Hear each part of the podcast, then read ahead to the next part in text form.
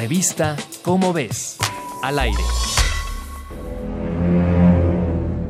Algo se agita en lo profundo. Dejan de mecerse los corales. Interrumpen su tránsito los peces. Se estremece el agua. Ola por ola se transmite el mensaje de una sospecha que al poco tiempo se vuelve certidumbre.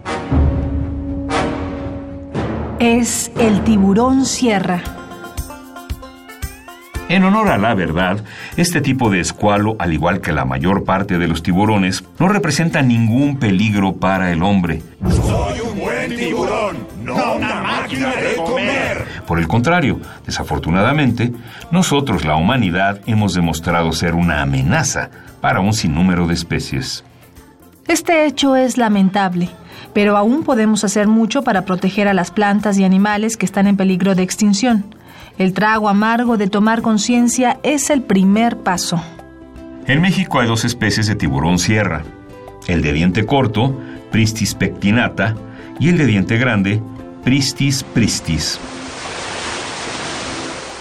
De acuerdo con un equipo de investigadores de la UNAM y con la Asociación Civil Océanos Vivientes, ambas especies han comenzado a desaparecer de las costas y hábitats de agua dulce mexicanos. Se sospecha que sus poblaciones se han desplomado o bien que han sido extraídas. La primera norma oficial para proteger al tiburón sierra se publicó en 2002. Otra se aprobó en 2007. Uno de los problemas ahora es que estas normas no se han difundido ampliamente entre las comunidades costeras. El otro es que el monitoreo y la vigilancia de su cumplimiento siguen siendo insuficientes. Los peces son amigos, no comida. ¿Sabes de otras especies en peligro en el sitio donde vives? ¿Conoces a los grupos que se han organizado para protegerlas? Encuentra más información en la revista ¿Cómo ves? El mundo de la ciencia que ofrece preguntas y respuestas.